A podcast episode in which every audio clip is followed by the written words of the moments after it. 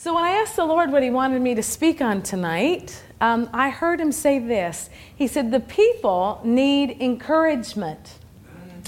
They need some Holy Ghost stories, they need some reminders of His goodness, of His miracle working power for those that will trust Him. So, turn with me in the Word tonight to 1 Peter 2 6. 1 Peter 2 6. Glory to God. And it says, Wherefore also it is contained in the scripture, Behold, I lay in Zion a chief cornerstone, elect, precious, and he that believeth on him shall not be confounded. Now, if you look in the New American Standard, it actually says, um, He that believeth on him, the Lord Jesus, shall not be disappointed. Yeah. And that makes it a lot clearer for us, I think, than the word confounded. I don't think a lot of us use that word. Maybe some of you do. I know that I don't. Not much, anyway. But we're not going to be disappointed. He that believeth on him shall not be disappointed. And maybe you don't consider yourself a person that's prone to disappointment, right? Maybe you just you think you're trucking along, you think I'm doing good, but uh, disappointment has a way sometimes of lodging in our hearts. And we don't even know it's there. It's disillusionment, it's running up against the same mountain and feeling like nothing's moving. And um, human nature is to get disappointed. It is. It is to get disappointed after we've exerted some effort, anyway, right? But most Christians never go on to get total victory in an area because at some point they get disappointed. We're going to talk about that tonight, and we want to get disappointment out of our hearts, the roots of it out of our hearts. We want to know how to work with God because God is a restorer. And uh, he has an amazing way of bringing things back around. Even if there's been loss, he has a way of reconstructing things. But he can't do it if we don't believe him for it if our eyes are on the loss, if our eyes are on certain circumstances or that an answer hasn't come in a certain area, we can settle into disappointment. And if we do, we're not going to be able to push through and get the answer that God wants us to have. Sometimes people don't realize it consciously, but deep down, their disappointments are actually disappointments with God. That He let them down or didn't come through for them in an area. I know myself in different circumstances, you're going, you're fine, you're fine, you're fine, and then you hit that day or that time and you just feel like, you ever heard yourself saying, Well, God, I've done this, I've done that, I've done this, and I've done that. What are we saying? It's not that we can't have healthy conversations with the Lord, but really, underneath a conversation that sounds like that, we're saying, I'm disappointed. I'm disappointed. That's what we're saying. That's what we're feeling, right?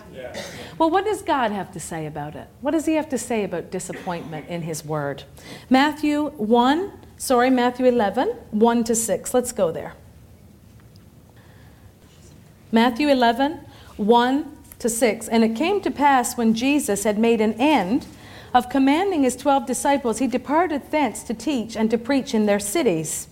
Now, when John the Baptist had heard in the prison the works of Christ, he sent two of his disciples and said unto him, Art thou he that should come, or do we look for another? This is John the Baptist. This is the one that was raised with the whole point of his life and his call proclaiming that Jesus is the Messiah. Jesus is the one that they're looking for. And so this question seems if you if you don't stop for a moment, you'll skip over it, but that question says a lot about where John the Baptist was at that time when he sent his yeah. disciples to question Jesus. In other words, are you who I said you were? Are you the one that I proclaimed you to be? Yeah. It's a very serious question. Jesus answered and said unto them, these disciples, Go and show John again. Go and show John again those things which you do hear and see. The blind receive their sight, and the lame walk. The lepers are cleansed, and the deaf hear. The dead are raised up, and the poor have the gospel preached to them. And blessed is he whosoever shall not be offended in me. And what, what is Jesus saying here? He's saying, John, I'm doing everything that is proof to you of who I am. Everything I said I would do, I'm doing it but you're offended. Yeah. That's what Jesus is saying. Yeah. He's saying, You're offended, but blessed is the one who's not offended in me. And so I haven't written it here. And blessed is he who keeps from stumbling over me, is another um, way of saying it. I don't think we think of it like we're stumbling over Jesus or we're stumbling over the word. But disappointment is stumbling over the word, it's stumbling over um, promises that you're waiting to, to have come to pass in your life. Um, it's, it's a sense of letting go of faith. And uh, some faith, you, you just, you know, you have your faith on things and it doesn't take a long time, but there's other things where um, you're going to have to get the disappointment out of your heart. Because when you're disappointed, you let go. You become vague, you become despondent, you let go enough that really it's, uh, God can't really move in that area for you. And I think sometimes we think that we're forced to give up in an area, but as long as you're breathing air, you're never forced to give up in any area. And uh, I've said this before, I'll say it again. As a born again, blood bought child of God, you do not have the right to prescribe to hopelessness in any area. It is a stealer, it is a killer, and we all know how it feels. We all know that it comes, and there's plenty of proof when it comes as to why we entertain it. And there's pressure that comes for us to entertain it. Severe pressure. You have those days sometimes where it's not five things, it feels like everything is going wrong. And in those days, there has to be something on the inside of you that knows what to say that knows how to get down in your spirit, that knows how to stay out of disappointment and stay in faith. And we're going to talk about that a little bit more tonight, okay? So we've got John the Baptist who's offended. Now I don't ever want to add to Scripture. I don't know. Um, I don't know how much you know he fulfilled or didn't fulfill. I know much of it he fulfilled, uh, but I do know that um, if you're offended with Jesus, I'm not saying that John the Baptist was going to come out of the prison house or that he wasn't going to be martyred. I'm not saying that. I don't know that. But I'm saying at the crux of his life, when he needed a move of God the most, yeah, right. and he was in prison, that was a very dark day. And I'm sure out of that darkness, that's where those questionings, that's where that resentment came from. When you have a call, when you're paving the way for the glory of God to come through the Messiah and you have a revelation that this is the Messiah, and you send people of yours yeah. to him to question him face to face, a lot has gone on in that prison cell, let me tell you. And none of us have been there. You know, we're not, a, we're not about to be beheaded in a, a prison cell. So I, I, I don't mean it in a condescending way. I'm just saying um, you can't let yourself get into disappointment. It's dangerous. Yes. It, it, where you are might be uncomfortable, but it's better just to contend. Yes. Because what you let go of and what you enter into if you don't contend is dangerous. Yes. It's dangerous. And we want to um, we want to stay in faith even if it hurts. And we want to feed our faith, and, and we don't have to feel so good about it all the time, but we stay and we stay the course. And uh, the fight of faith is, it is, it, there's, there's work to it. Yes. yes there is work to it. Yeah. And sometimes it's real easy, and sometimes you've got to set aside time. Uh, there's something that I'm praying for right now, and uh, it looks impossible. It looks impossible. I've been praying about it for some time, and as I was praying in the Spirit this week, I heard the Lord say, This is what He said. He said, Would it be so hard to set aside a day every week just to spend time praying in tongues about that. He said, Because you are lifting that up to me, but there's things I want to show you, but I need, I need your time. And so I thought, well, yes, Lord, that makes sense to me. Sometimes we're scattered, even in our prayer life. We hit it a little bit, but, but sometimes when things are withstanding us, we need to take the time to be focused and to focus on it until those walls come down in that place because the scriptures do say that if we're in faith, nothing shall be impossible to us. Nothing. And uh, so, if these things look impossible, I'm sure Goliath looked impossible. I love that God put that story in the Word. That is a perfect story, an analogy, and a picture of something David couldn't do. But David knew who he was. And so Goliath didn't look like he was going to come down that day. That was like, the, I think, the 40th day or 40 days he'd been out harassing them. And they were all afraid. And uh, in the natural, they had every right to be afraid. In the natural, every right to be afraid. But David was a spiritual young kid. Yeah. He was spiritual. He knew the presence of God. And so um, it doesn't matter what it looks like. Uh, we're not to enter into disappointment if our answer hasn't come yet. But we rally the troops, we, we gather ourselves together, and we look at the word and we see what it actually says. And I like to say it this way we kick at the wall until it falls down. Amen. And not everything comes overnight. Some things you have to gain skills. And it's not the Lord. It's not the Lord, but there are forces arrayed against you.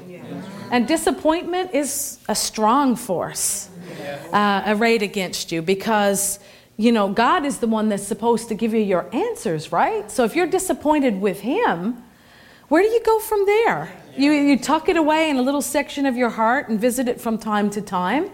And if you're like most people, you know, when you get to critical mass, you complain about it for a while, and then you have to go back and repent for complaining about it. You know what I mean?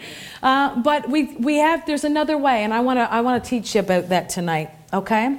1 Peter 2 6 to 8, it says, For this is contained in Scripture. Behold, I'm reading that Scripture again. I lay in Zion a, a, choice stone, a precious cornerstone, and he who believes in him will not be disappointed. This precious value, then, is for you who believe.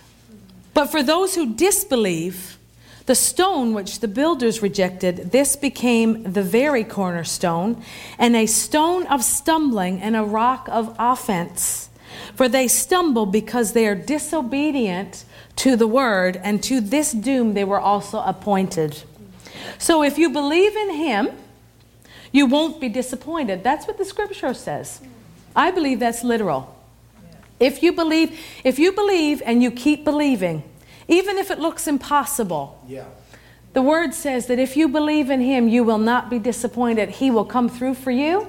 He will turn things around, He will resituate things, but you have to trust Him. And if there's uh, doubt and unbelief and hurt on your faith, you've got to take, you've got to dust it off in that area, and you've got to take it out, and you've got to contend with the Lord for it. Now, He's not keeping it from you, but when you have fatigue in an area, you need the Word to wash you till you're like a little baby again, like you're fresh because you've gotten tired and you've gotten discouraged in an area. So if you do not trust in Him, you will be disappointed, making Jesus the rock a rock of stumbling. And what you don't think of ourselves when we think of that verse, I think we think of unbelievers or the Jews at that time. He, they did not consider Jesus their Messiah. He was a stumbling block to them. But you know, if you're looking at the word and the word hasn't manifested for you in an area and you allow yourself to become disappointed, you know, the very word that you took a hold of can be a very a source of great aggravation to you. It shouldn't be. It should never be, but I'm saying when there's pressure applied, that's your answer. Yes. I'm talking about human nature fighting against the power that's in the Word of God and, uh, and, and just it becoming something where you either can't talk about it or you, you have every answer in the book about how you did everything that should have been done, and still the answer hasn't come. But you need the water of the Word to wash you, make you like a little child in that area again. And you need to reach out and just say, Lord, I need you to teach me in this area. I need you to teach me as if for the very first time and refresh this area of my heart. Make me tender like a child and show me where I'm missing it or, sh- or help me and give me the, the strength and the faith to get in there. But I'm not going to lose my faith on this again. I'm going to contend. I'm going to keep my trust in you and I'm going to protect my heart and I refuse to be disappointed. Okay? Anytime disappointment is allowed in, we get offend- offended and we begin to stumble. We do. We get offended with the word. It seems too hard or it seems to this or to that. It is choosing not to be disappointed that keeps us anchored in trust. Now, you notice I said it's got nothing to do with feelings. Feelings come and go, your feelings will come around. But it's a choice that keeps us anchored in trust. And trust is what keeps us from stumbling. You know, Joseph, when he was cast into the pit, and then later on, you know, he was in Potiphar's house, and then he was in the prison. Um, he hated those days. Sure, he did. We don't need the word to spell that out. He's in bondage. He's in the worst part of his life complete servitude, no freedom. Nobody wants that. We don't need that written out in the scripture for us to know that that was not a very pleasant time right. in his life. Yeah. But he kept trusting God. It didn't look like it was going to happen. And he kept trusting God. And what brought him out was revelation. It was a revelation gift. Remember, he interpreted the dreams? And then later on, it got to, you know, Pharaoh. But that was a gift of God that allowed him to translate those, to interpret those dreams. And it was revelation and staying close with God that got him out of a deep pit where nobody, how in the world was he supposed to get out of the prisons of Egypt? Yeah. I mean, it didn't look like it was working. It's great if you get a promotion, but you're still in prison. But he trusted God. The word says that he trusted God. And it was the revelation, it was that connection with God when it looked over a sustained period of time where he protected that revelation. He protected his relationship with God through all of that disappointment. No young man that I know or any young woman sees their life as a great success being cast in the opposite direction from what they were born for. I mean, he's getting revelation, he's getting dreams from God about him being exalted and others bowing down. He knows it's God. He doesn't know everything about God, but he knows it's God. Something in those dreams touched him. It says that his father pondered it in his heart, like he knew something was up. But he didn't he could never have anticipated the hell on earth he was going to go through. He couldn't have. But he didn't turn his back on God. And it was that refusal to turn his back and stay mired in disappointment and just he kept this connection with God. And one day, God moved and it yanked him out of there. Oh, but I mean, in what, what a way. But listen, when God took Joseph out of the prison, it was payback time. That's right. That's right. God did not put Joseph in that prison. Yes. Circumstances, betrayal, great betrayal. When you read about how Joseph wept when he saw his brothers, can you imagine the pain? He feels exaltation and excitement and bitterness of heart because these are the very ones that, that tried to kill him. And then somehow he got past it. It was God uh, with his hand on his life. But these very brothers were going, this is his family unit. The very ones that were meant to defend him hated him despised him, took great pleasure in wrecking his life, yeah. wanted to end his life. And then they backed down because of one of the brothers. And so it didn't look like it was going anywhere. And all of this emotion when he sees them. But Joseph knew God's my only hope and I'm going to cling to him. God's my hope and I'm going to cling to him. God talks I'm going to and I'm going to cling to him. And all of us come from different stations in life, but God is the rock. And if we'll cling to him, if you're disappointed today, not necessarily in him but in the circumstances, it says if you put your trust in God, which is today, that's current, that's present, you will not be, which is future, you will not be disappointed. So if you put your trust in him today, it might look bad today. It might feel bad today. It might feel gross today. But if something in you says, I'm going to trust God, I will not be disappointed. If I put my trust in God, I will not be disappointed. 1 Peter 2, verse 6 says, if I this is literal. This is literal. If I put my trust in God, that's present, that's right now, with all the circumstances around me, I will not be disappointed. That's future. So, whatever it takes, for God to turn it around. That's right. Some of you have been believing for family members for 20 years, 30 years, and more. But he who puts his trust in God yes. will not be disappointed. You might not feel great today, but the word says if you, that trust is, the, is faith. That's, that's the words coming out of your mouth when you're contending with what you can see that is a disappointment. But don't be disappointed in God. Trust in God, the word says, and you won't be disappointed. He will turn it around. He will keep his hand on your life. He will keep his hand with you, just like he did with Joseph. He will make sure that no harm comes to you. He will make sure that you make it up out of that pit if you refuse to lay down your trust and wallow in disappointment. He will stay with you and He will cause it to come to pass. He will rearrange it. He will make a new reality. If something has been destroyed, He can replace it. He can replace it. He can replace it. He really can. Anytime disappointment is allowed in, we get offended, begin to stumble. That's where we have to make a choice. We can't allow it by a choice of our will. We have to pull ourselves out of that. It's dangerous for us.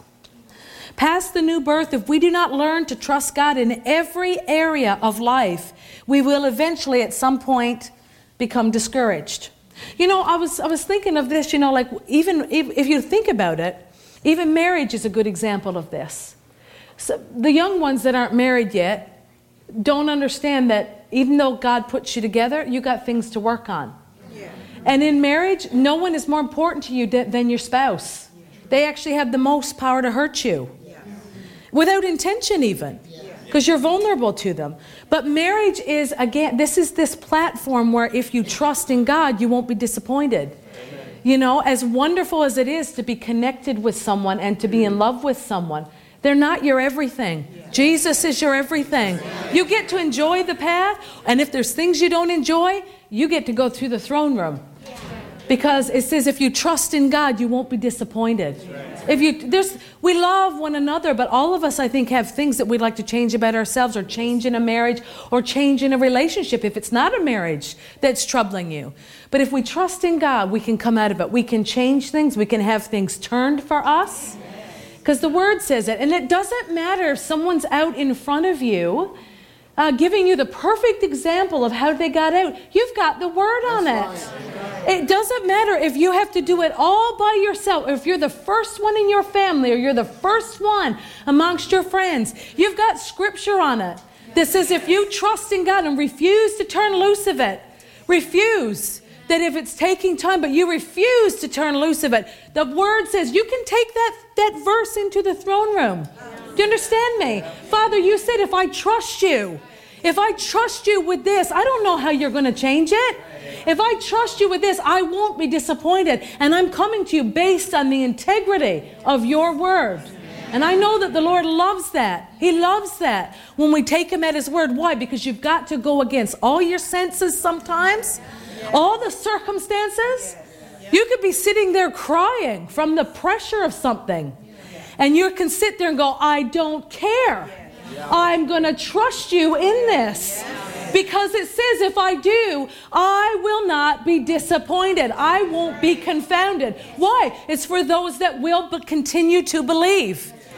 That's where God, over time, can begin to shape your life into something that if you had allowed yourself to just let it go, get disappointed, you wouldn't have gotten your answer. God won't leave you, but He can't help you there.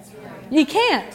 Because the word, you're stumbling over it. Instead of seeing light, you're, you're seeing a non answer in that area. You're, you're excusing it, you're excusing yourself, you're doing something with that word can't bring the light and the life that it's supposed to bring. God can't bring you revelation in that area because you've let it go. And God, the devil can't make us let go of God's word. We can feel tremendous pressure, but he's, he cannot take the word out of us. We have to surrender it for him to take it out of us.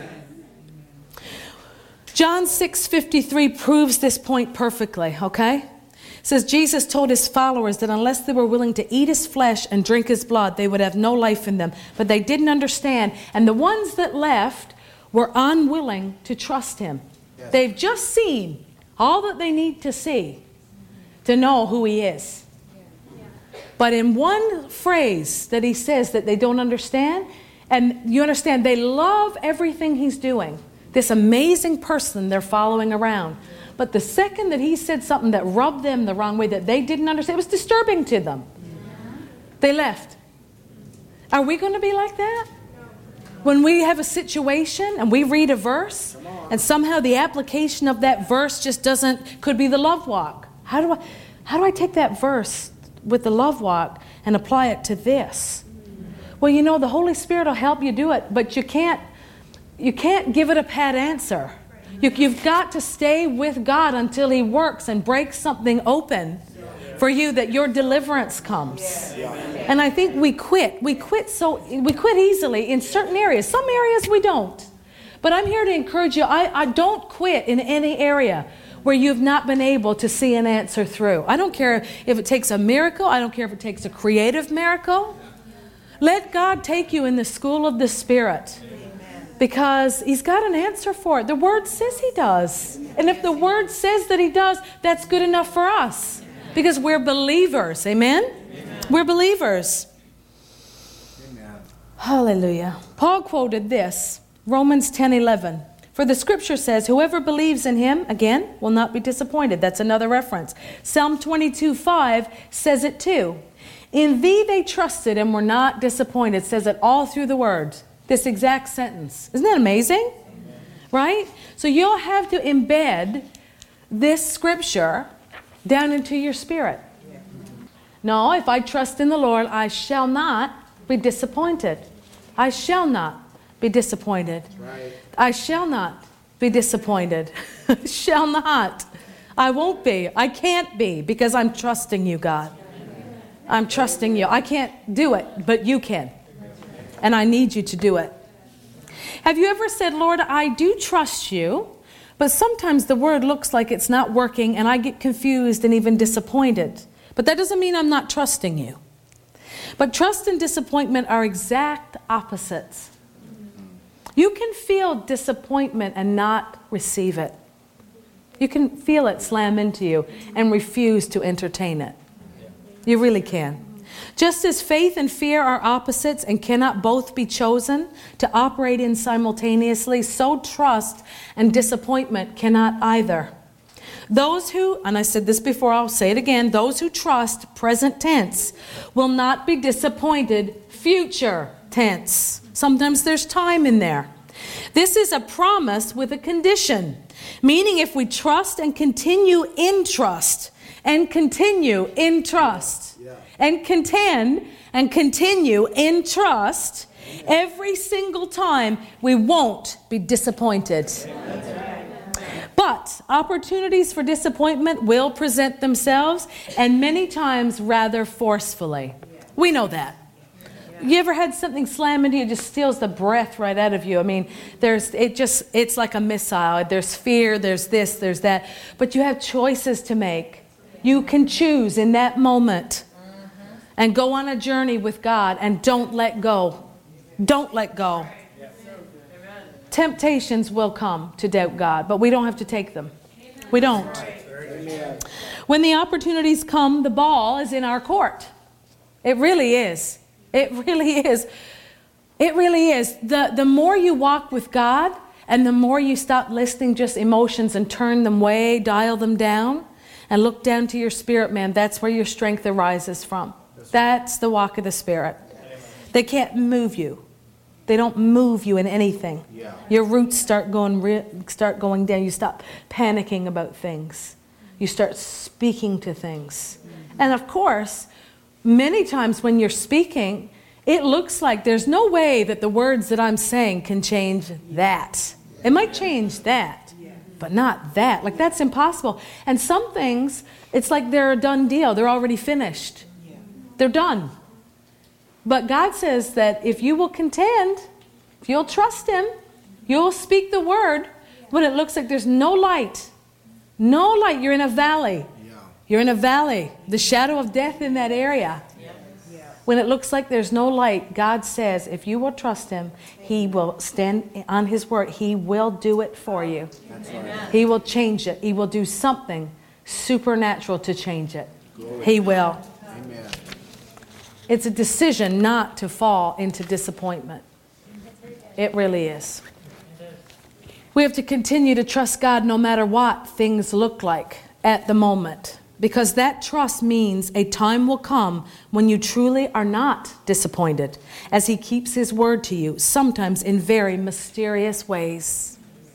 Look, we came into this year, and for some people, whatever industry they were in, you know, they didn't feel it or they did okay. Some people did better. I think Amazon did better.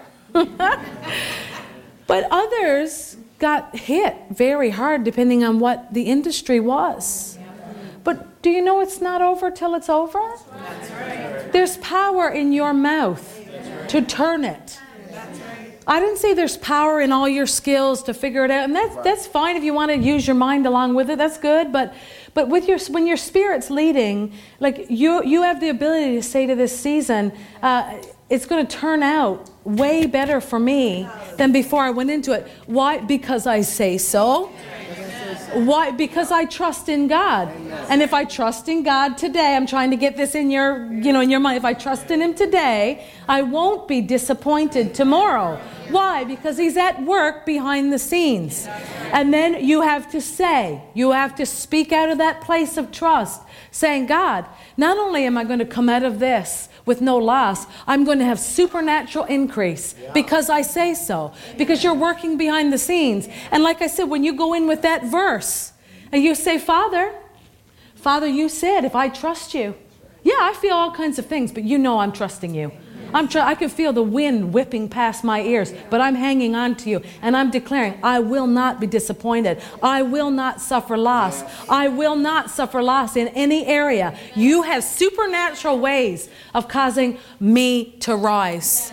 And those are the conversations that I'm telling you cause a whirlwind of the Spirit of God. You stick to something like that, you refuse to let it go, God will do miraculous things for you and that you will grow in your faith and you will grow in your tenacity because God's people are the most tenacious people on this planet. We've got no reason whatsoever to ever let go. And we have every promise Amen. from a God who's very, very warrior like. He's warrior like. He's warrior like. He talks about sending in the angels and setting ambushments in the Old Testament, and the enemy killed, turned and turned on each other and killed themselves. Utterly impossible. But because the people, in whatever the context is, did exactly what he said, he did supernatural things. So I'm telling you, according to the word, trust in the Lord and you won't be disappointed. And don't you dare let go of anything. You contend. Don't let it go. Well, it looks like it's burned to the ground. So what? I don't care if it's an investment you lost in. I don't care if it's a house you thought you should have bought, or businesses that slipped through your fingers, or a marriage that didn't go well. I don't care what, I don't care. God has a bright future for you. God has a way of turning things around. Listen, Dr. Dufresne never intended on going through a divorce, and look how God turned it around. Yeah. Got Pastor Nancy. Do you know that when he was walking through that valley of the shadow of death, he had no idea how God would turn it around and give him a jewel like that? Give him more children, give him a spiritual woman with a call on her life? Woo! He didn't let go. He didn't let go. There are people, and we're, listen, we're not being condescending. We know pain makes people let go. But I'm here to tell you don't let go. Don't let go. Trust in God. Don't overcomplicate it. Just be stout and steadfast. Don't let go of your answers, and God will turn it around for you. Hallelujah. Trusting is the prerequisite before we see the outcome. So, how can you know if you are operating in trust? Well, if you find yourself uh, sinking in disappointment and discouragement, I'm saying it hits you, but you entertain it. You have, you lose a day, you lose a week. The phone calls reflect it. The, the sleep schedule reflects it. The eating reflects it the conversations with friends, the moping, the lack of attire. I don't care. I don't listen. Don't entertain it. Yeah. You can feel it. You don't have to participate. That's right. You don't. You don't. You keep yourself in trust in God, and it's a decision. Yes, Amen. That's your barometer. That you don't allow yourself to sink in disappointment or mistrust. You can feel it and decide not to participate in it. Yes. Let's go to James 1 2 to 13. James chapter 1. 2 to 13. My brethren, count it all joy when you fall into diverse temptations. Why? Because life is full of them. And this is your answer to how to get out. That's right. This is how to get out. Knowing this, that the trying of your faith works patience. What does patience do? It makes you hold on. Yeah. You refuse to quit. You're patient, but your faith is active. But let patience have her perfect work that ye why? Why why is your patience going to hang in there? Why is it going to work? So that you may be perfect and entire, wanting nothing. If there's segments of your life that are falling apart, that are disjointed, that are, uh, that are lacking, you're wanting. But he's saying patience with your faith after something means you're, you're not going to want for anything. But do you notice that when you're ha- using your faith, you feel the want? Yeah. Like the want's there. There's not enough, there's this, there's that. What's he talking about? A spiritual principle. Yes. That he's going to turn it around and you will, when it all clues up, be wanting nothing. Amen. If any of you lack wisdom, let him ask of God that giveth to all men liberally and upbraideth not. He, does, he won't scorn you for it. He won't smack your hands because you're not in the fullest of knowledge. You kidding me? He's longing to give you wisdom. Remember what the word says in Ephesians 1? Paul is contending for these churches and he's saying, I cease not to make mention of you in my prayers, that God would give to you the spirit of wisdom and revelation in the knowledge of God. Do you think that when you go into the throne room needing knowledge, that He's gruff with you? It says He doesn't upbraid you. He doesn't scorn you. He doesn't rebuke you because you don't know enough yet. He's there to give you answers. But listen to this. It shall be given him, but and here's the wisdom of the Lord. But let him ask in faith, nothing wavering. This is what we're talking about tonight. Contending and keeping on something and not wavering, not wallowing. For he that wavereth is like a wave of the sea driven with the wind and tossed. That's torment back and forth, up and down, no stability. For let not that man think that he shall receive anything of the Lord, because a double minded man is unstable in all of his ways. And that is the perfect picture of the opposite of faith. Yes. It's being tossed to and fro, and God says, No, I give you faith to keep you steadfast. I give you the words to say. I tell you my nature. I tell you my love for you. Now stay the course. Stay the course. Don't let go.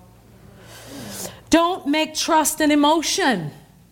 Oh, yeah. Don't try to muster up, I feel like I trust you, God. No, it's a decision. Say it. I trust you, God. I trust you. I, tr- I feel lots of things, but I trust you. I'm saying it. I choose. I choose. I choose to trust you. I don't care how big the waves are. I don't care what it looks like. I'm choosing to trust you. Amen. And that's enough. That's enough. Make a definite, intentional decision of your will and speak in line with it and put it in His hands, leaving the rest to Him because trust is a decision. You could say this I don't care what the situation looks like. I don't care what my reasoning ability is dictating to me. I don't care if it looks like you didn't come through. I don't care what the world says. I don't care what negative reports come down the pike. I don't care what my emotions are dictating because yeah. they will try to dictate, sure. but that's not the real you. Amen. Your spirit man is the real you. Amen. I have my mind made up that I am going to steadfastly trust what you have said. I will be obedient to do what you tell me to do. I will make your word my final authority, and then will I rest in you. Yes. When feelings of disappointment try to crowd in, I will make that my warning signal. Mm. Oh, okay. And I will stop and renew my choice, my choice to trust in you. Then, Lord, the rest is up to you. And it is. It is. Thank God you don't have to feel trust. This is an act of your will not of your emotions. It's based on God's promises. Here is a statement the Lord gave a female minister that I admire. She was to say it out loud every time she was faced with an opportunity to be disappointed. This is what she would say Lord, in this particular situation, and she would name it, I choose to trust you. She said that somehow just saying it out loud kicks the whole process into gear and helps release that trust. She said, Thoughts come, sorry, I'm saying this, thoughts come, don't entertain the what if thoughts. Right. Once you open up your mind's door to think that maybe God's word doesn't work every time, out goes the trust and in comes the disappointment. Then the rock of God's word becomes a stumbling block because you believe something different than what the word says. You take inventory, you dig down and get that garbage out of you, right? This is positive, but it's not positive thinking. this is choosing to trust in God's word. This is faith. To the extent that you will develop an expectancy that God will do exactly as He promises, even if some things take time. They won't take forever, but if they take time, it doesn't matter. This is not a passive trust or a what will be, will be kind of trust. This is a deep commitment that says, Lord, I am trusting you in the middle of this impossible situation. And I know the time will come that I will not be disappointed. So I am making the choice not to allow feelings of disappointment to overtake me now. This, this is you activating an expectancy in and a dependency on God's integrity. This is not mind over matter. You are not psyching yourself up, but you are waiting on God's supernatural intervention. When times come where things don't look good and you can't see a way out, then you determine and challenge yourself to trust God without reservation. Because at that moment, you will win or lose the battle. This takes training, but it is thrilling. It's thrilling to see God do something that you couldn't do. It's thrilling. So make it a household phrase or a family motto. Those who trust in the Lord God will not be what? Disappointed. Disappointed. This also comes from a love walk with Him. Remember, everything that we do with the Lord, you can't trust somebody you don't know. You can't trust somebody you don't love, or you don't trust their love for you. And spending time with them you'll see that He loves you. You'll feel that He loves you. You'll know that He loves you, right? So I'm going to, there's a testimony I wanted to read. Um, it's a bit wordy, but I, I did really feel to read it. So I hope you don't mind. I'm going to just read. I think it'll just be such a um, jet fuel in your engines, honestly. This is uh, how God supernaturally helped this minister and her husband. Um, they wanted to build a house, but they kept a journal the whole time they built this house. And uh, it's amazing what God did for them supernatural things. But I felt to read it because I think we need to be reminded, especially if we need some dusting off or we've been waiting on some things for a while, we need to kick back into gear. And our expectancy needs to kind of go from here to just, it needs to go up. And faith comes by hearing, right? And hearing by the word. And so I'm going to read this to you, and I want you to hear just how specific the Lord was with this minister and her husband in the building of their home. And then I'll finish. So, her husband's name is Jack. She said, Jack in 1977, no, sorry, back in 1977, Jack and I felt that the Lord was leading us to build a house in the country without going into debt. Instead, we were to look to Him continually to supply every need. This was a brand new adventure. I think our extended families thought we had lost our minds. But by the time the project was completed, the experience had become such a training ground for us that the house itself had become like a fringe benefit. And that's what faith will do for you. The thing that you were believing for, the journey getting you there, is better than the actual thing. It really is. Whether we built it or not, the truths we learned would have been worth all the work. Likewise, with so many others we've talked to, we find that the things we experience can always be a training ground to grow spiritually if we allow them to be. Only good gifts come from God, but He will take even the bad and turn it into good if we trust Him.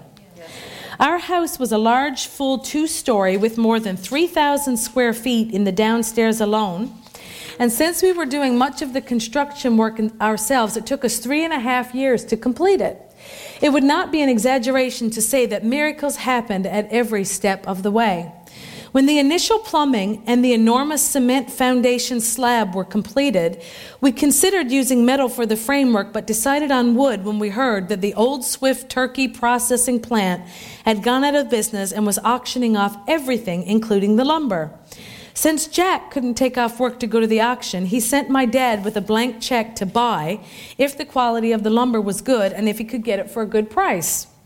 Jack was a little nervous about sending my dad with a blank check because dad was notorious for loving auctions and he had bought some things in the past for which we still hadn't found a purpose. We heard, hadn't heard from dad all day, so when Jack got off work that afternoon, we made a beeline for the auction ground. The auction was over and the place was practically empty, and the only person we saw was my dad, standing in the middle of this huge lot, wiping beads of uh, perspiration off his brow. The first words out of Jack's mouth were, Did you buy anything? With one big sweep of the hand, Dad replied, I bought all of this. Mounds of lumber, some stacks taller than a two story building, were piled all over the lot. I saw a look of horror cross Jack's face. It would take weeks to haul it all to our building site, some 10 miles in the country. But before he could voice that fear, Dad blurted out, The lot has to be cleared in three days or they'll bulldoze it all under. Sure enough, several big bulldozers were parked off to the side. The quick pantry convenience store had purchased the land for a gas station, and they were on a tight schedule. I called it piles because it was not stacks of lumber that had been cleaned of its nails and neatly stacked. Every board was filled with nails, and they were all thrown up on gigantic piles. Dad was already frantically pulling boards off the pile and loading them on his pickup. He had spent the maximum amount that we had allotted, plus half again as much, and the reality of what we had facing us to get the lot cleared in time was just beginning to dawn on him. The boards were so long that we couldn't even get them in the pickup without extending them way over the cab and far too many feet out the back of the bed. I could feel Jack's fear and disappointment mounting as he started to walk around those piles and pray. Talk about an impossible looking task. The sight was mind boggling, but we couldn't give up because all our money was tied up in that lumber. We had to salvage as much as possible. In a few moments, Jack called me over and said that God had told him to go to Santa Anna, a town 20 miles away, where he would find a Harvest Gold 16 foot cattle trailer with a bulldog hitch and it would cost under a thousand. I love the Holy Ghost. That is very specific. Isn't that wonderful? Dad was not happy when we took off on what he thought was a wild goose chase, but like the colt on which Christ entered Jerusalem, the trailer was there exactly as God had said it would be. It took a couple of phone calls to hunt the owner down, but he sold it to us for just $975 because he was closing that particular brand out in order to carry a much more cheaply made line. We spent every moment of, of daylight for the next three days hauling lumber, trip after trip after trip. But praise God, even though we did not have one hour to spare, we were able to clear the lot before the bulldozer started leveling, leveling the ground for the new building.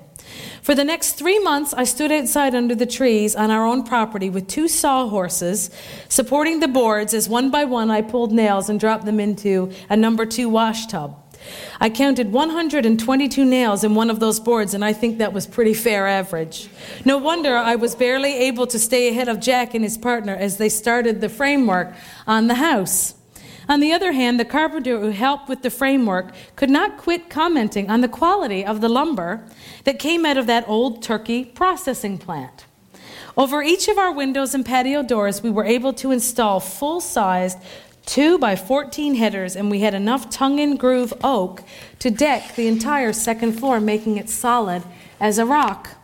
By the time we were finished, we had all the lumber we needed, plus enough extra for three other people who wanted to build on extra rooms and garages. God's provision always includes an abundance left over to help others. We knew we would need our bricks fairly early in the construction process because we were using them on the inside as load bearing walls for the upstairs. But we weren't overly concerned because three months before we started construction, we were told at the local brick plant that they needed only a week's notice to have bricks for us. We didn't think about how things can change.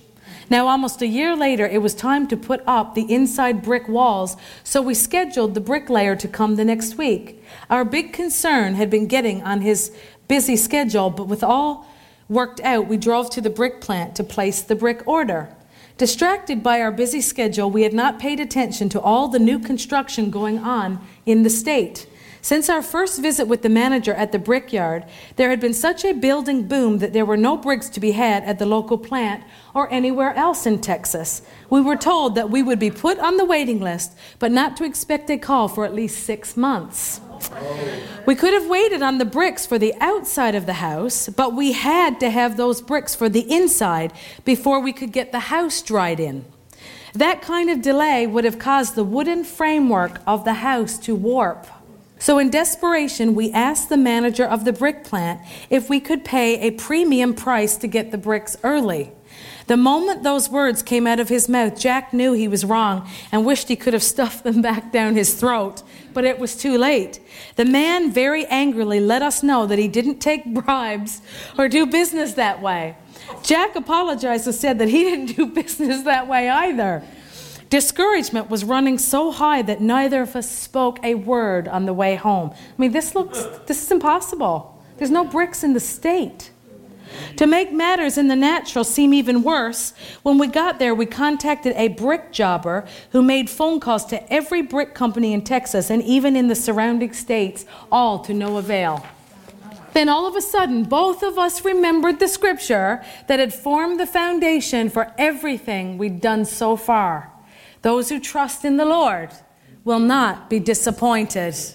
Our own reasoning told us there were no possible answers, so it took everything we could do, and sometimes it'll take everything that you can do, okay, to choose not to be disappointed and to trust God to make a way. I'm almost done. With all the strength we could muster, we began to confess that trust out loud. The next morning after Jack's prayer time, do you notice the the bread on the trail here. He's hearing from the Spirit. They're choosing what to say. They're spending time in prayer. They're not getting in disappointment. These are all massive. We can skip over, they're massive. That's what changes it from a disaster to a deliverance, literally. The next morning after Jack's prayer time, he felt impressed to go back to the local brick company and apologize again. That seemed strange to me since he had apologized profusely the day before.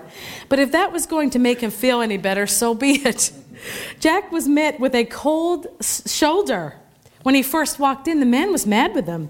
But as soon as he apologized again, the man said, I have your bricks.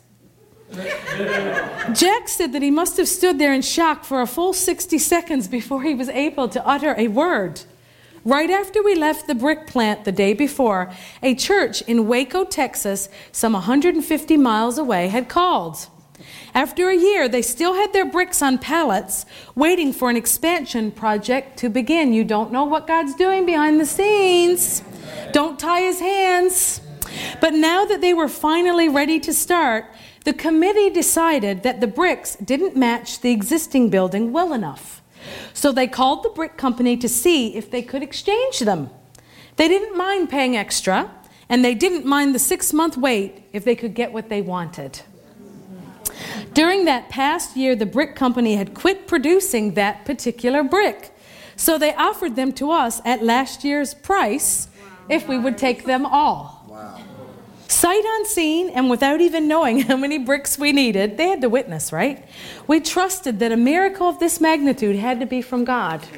So we jumped at the offer. From the church in Waco to our doorstep, two truckloads of bricks were delivered the very next day. We didn't even have to reschedule the bricklayer. They were not only this I love this. They were not only the right color, but they were also load bearing bricks for supporting a second floor, something we had not even thought to ask about. We didn't have a clue how many bricks we needed for the walls, the columns, and the arches, but that was not even an issue after all the Lord had already done. However, we weren't expecting it to be such an exact count. We had less than 300 bricks left over when we completed the project.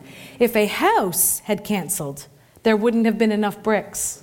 But we had exactly enough since they came from a larger project.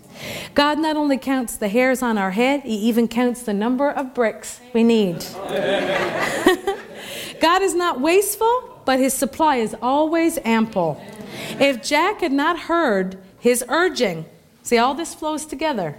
To go back to the brick company and apologize all over again the next day, the manager would never have thought of us. And even if he had, he didn't know our name and probably wouldn't have wanted to do us any favors if he had, considering what Jack had said the day before. All of which is a perfect example of how God can even use our mistakes to pull us out of our own woods. Ah. I have like 15 stories there like that that make you just cry because it's so specific, it's so God. And so I want to say to you I don't care what it looks like. I don't care what it looks like you've lost. I care, but you know what I mean. I'm trying to say this don't let go. God can turn it around. If you'll contend, God will make something beautiful because He promises. He says you won't be disappointed. You won't be. And if there's been disappointment from something that's happened already, let God restore it for you. Let Him do what He wants to do in your life. He wants to do amazing, jaw dropping testimonies and work behind the scenes. But sometimes those things, the devil will just throw you in, just throw in the perfect problem. And in that moment, if you don't take a hold of yourself and you enter into despair and you think this is done, this is a done deal, because things, some things look done. They look unfixable. And if you don't take a hold of yourself, you can lose that battle. But if you will just take those words that have been taught tonight, you know, um, the verse 1 Peter 2 6 and says, you know what?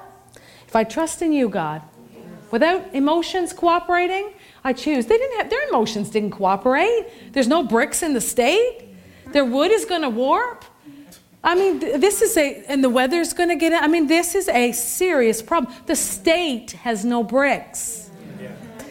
What did they do? The same thing that we're going to do after tonight. We're going to make sure that we choose to trust God, that we're not going to be disappointed, and we say out of our mouths continually, God, I don't know how you're going to do it, but you're going to do it. You're going to do it for me. And if you'll do that, you will see supernatural events take place often in your life. Because not everything God does is always a rescue. He wants to bless you, He wants an abundant supply to you. It's not just about deliverance, it's about getting the supply to you that He wants, that He delights in, in getting to you. But when I asked him about the service tonight, that was the phrase that he said. That was what he said to me. He said, The people need encouragement. They need to be reminded that I'm a supernatural God that there, if there's fatigue, for them to come and sit in my presence, I will refresh them. Tell them not to let go, not to let go of their faith, that the work, the heavy work is in, on God. Yeah. Don't get fatigued in your own strength. Cast the worry off of you. Cast it off. Refuse to entertain it and give it to the Lord as many times as you need to until it's in His hands. And then, like this gentleman Jack, listen to the nudges. Listen to the bread on the trail, the light on the trail that causes you to walk into your miracles. And as you know, it's not hard. God will speak to you just like He'll speak to Jack. He will. Knowings, nudges. I don't know why. I just feel like we need to do this. And we're, listen, our spirit man is smart enough to pick it up. It's smart enough that the real us can pick it up if we will spend time with God. And this kind of talk is what sets the Father's heart in great joy. He's anticipating that faith response. You know, that's my boy, that's my girl. They feel awful, and look what they're saying anyway. They're saying that they're going to choose to trust me. And if you will do that, the problem is not too big. If David can throw a rock out of a sling, and the angels of God can embed that in the giant's head and knock him down so they could finish him off with the sword, your sword will knock him down. Your sword will knock him down until the next thing you know, his head is chopped off. What does that mean? The problem's dead, it's gone. You've overcome it. You've overcome it. You're a different breed. You're a different breed. You're not the army up on the side. You speak the answer. And then you do whatever God tells you to do, and you put the work in His hands. And He'll tell you whatever, if you have something to do in it, to participate in it specifically, the Lord will tell you. Don't ignore all those uh, leadings because they're wonderful and they're very supernatural, even though sometimes they're not that spectacular. Well, Father, thank you so much, Lord, for your word. I believe we're encouraged tonight, Father. I believe we choose to trust you. We will not be disappointed. Lord, we will stand in your presence declaring victory over things, Lord, that have withstood us or that have disappointed us. But Lord, we're not disappointed in you. And because we're not disappointed in you, because we don't allow that, we thank you, Father, that you're going to change the circumstances, all the miracles that will come Oh, the miracles, the joy of patience and faith, Lord God.